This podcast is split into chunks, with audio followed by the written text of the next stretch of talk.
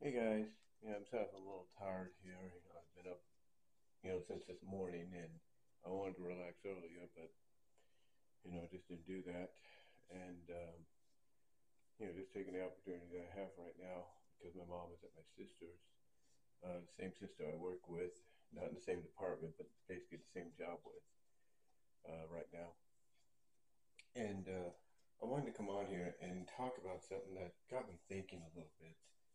You know, it, it, seems that, and I think I've talked about this before, but you know, it seems that even though I can understand the reasoning why they would, you know, allow those schools to, you know, um, participate in these games, you know, with the off chance that once in a while, you know, you could see an upset, like you know, the FBS team that takes the F- FCS team or the new FBS team or the smaller conference, mid conference team too lightly.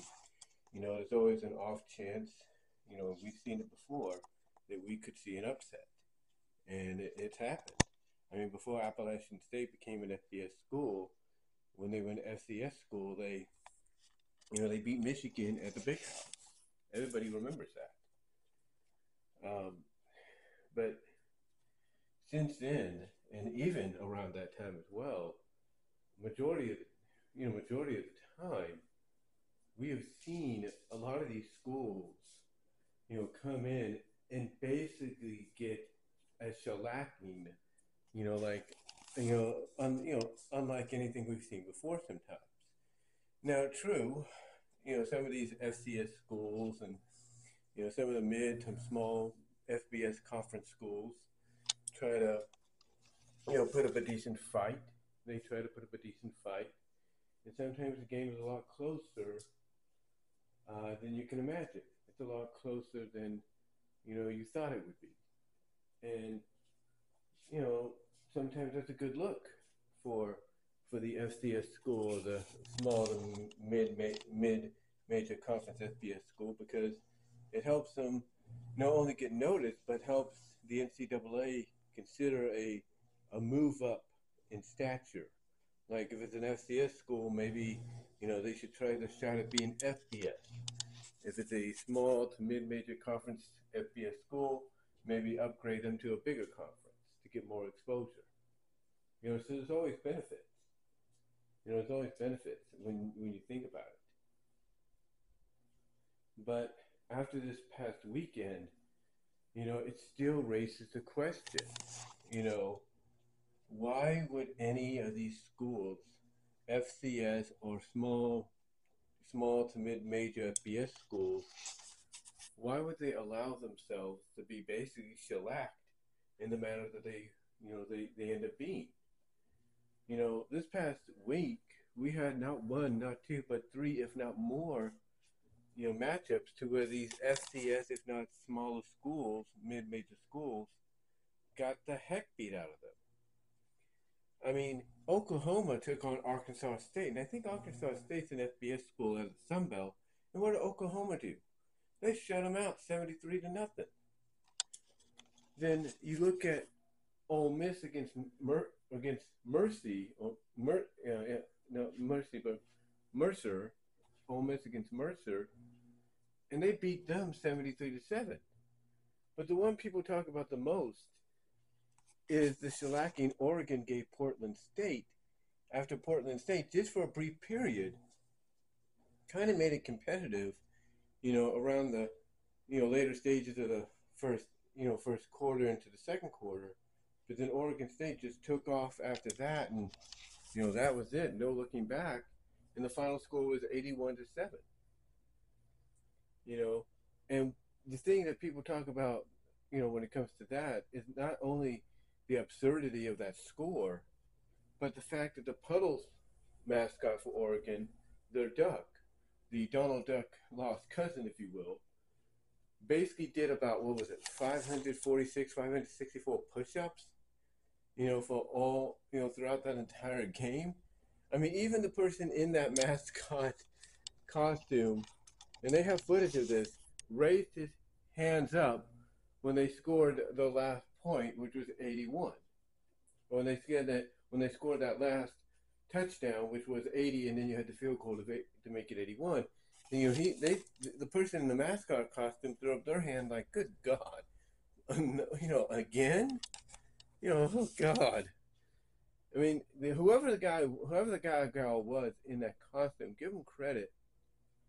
Give him credit for having to endure that, because you know it's one thing, you know, if they have a close game with, let's say a or Oregon State or Cal or a Stanford, and they only have to do like maybe 21 push-ups at most or 28 at most, but not not to the extent that they just did. You know, and that's the one thing that's very noteworthy out of this: the fact that that mask, the person in that mascot costume, probably had to be iced down because it, you know, it was just just great. It was just embarrassing. You know, for you know, it was just embarrassing what Oregon did to Portland State. And of course, like I said, there are other games that were out there where this is where we saw shellackings happen, but not as bad as these. I mean, UNLV beat Bryant University, but it wasn't that bad, you know. So again, you you ask yourself, why do this? Why do these FCS and FB and smaller and mid to smaller FBS schools, why do they put themselves through this? Why do they allow themselves to be destroyed? And again, I get it's for the money, it helps the programming. And that once in a while you could get an upset or a very competitive game. But still, it's like, why? Why would you do this? I mean, Clemson lost big time to Duke, right? Clemson is taking on an FCS school next uh, this Saturday at home, Charleston Southern. I think that's who it is. And I can only imagine Charleston Southern, you know, and their reaction at seeing Clemson lose and realize, oh, great, we got to go into what's known as Death Valley and probably get destroyed. You know, it's you, you can only imagine the reaction like, okay, think of the positive. It's for the money. It's to help our program and everything. But you can only imagine the thoughts of we could try to keep it competitive, but who are we kidding? We'll probably get destroyed. You know, we'll probably lucky to score one or two touchdowns, and that's it. But yeah, it's like, you know, to me, the NCAA has to really reconsider how they schedule these, you know, these uh, early matchups, these FBS versus, versus F, F, FCS or, you know, matchups, or these Power Five conferences versus the smaller to mid-major uh, FBS conferences. They, they got to think better. They got to strategize better. Like, what, you know, what is, what kind of matchups will not, you know, be basically turned into a blowout or an annihilation or, a, or basically a, you know, be be like a nuclear bomb, you know, got dropped, you know, onto the campus of the school that, you know, competed you know, against the likes of an Oregon or an, you know, or an Oklahoma. You know, they, you know, they they need to re-strategize how this works. They need to, because even though the money is good, that the smaller schools, the smaller FBS, mid-major FBS schools, walls and FCS schools, even though the money is good that they'll be getting in turn for competing, it's it's still not, you know, to me, it's not worth it. It's not worth it, honestly. I think, I think in the near future, again, the NCAA needs to re-strategize how they do this, because I guarantee you, one of these days, you're going to have a school come out, and that school is going to basically be like, you know, they're going to look at the schedule. They're going to see, like, for example, throwing it out there I'm not saying they would ever, you know, this would ever happen, but Washburn Ichabods in Topeka, Kansas. You know, it'd be like if they saw on their schedule, oh, you're facing the Alabama Crimson Tide, you know, to start season of the SEC and the FBS. I guarantee you, they they would look at it two ways. One, the money would be good, but two, they'd also look at it from a standpoint of screw this, we'll forfeit, we ain't going, we know we're gonna get shellacked. You know, the money ain't worth it. So one, so it's going to come down to, in my opinion, these smaller schools, these smaller FBS, these smaller, you know, these mid-major FBS, I should say, these smaller FBS, and the and these F, FCS schools. It's going to come to a point where they're just going to be like, screw it, you know, take us off the schedule. We're not going to take us off the schedule. The money's not worth it. We're not going to have our school humiliated in that matter. No way. So I think honestly, the NCAA, like I said, they need to re-strategize. You know how they, um, you know how they do these things because I think a lot of the small, smaller FBS, mid-major FBS, and a lot of the FCS schools are just going to be like, you know, we're done. Enough of this, you know, BS. We're done.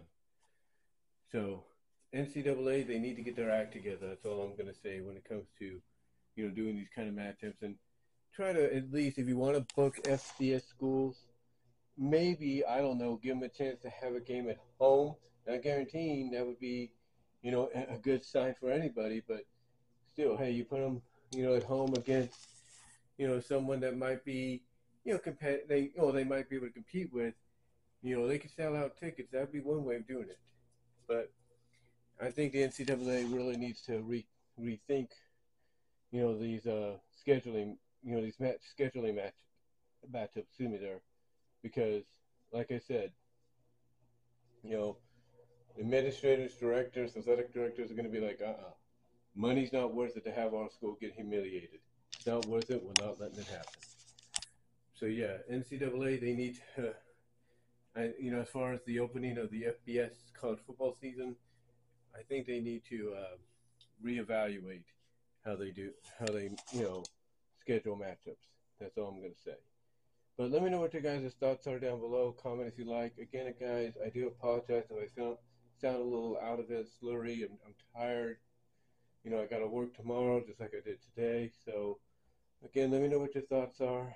And until next time, I am out.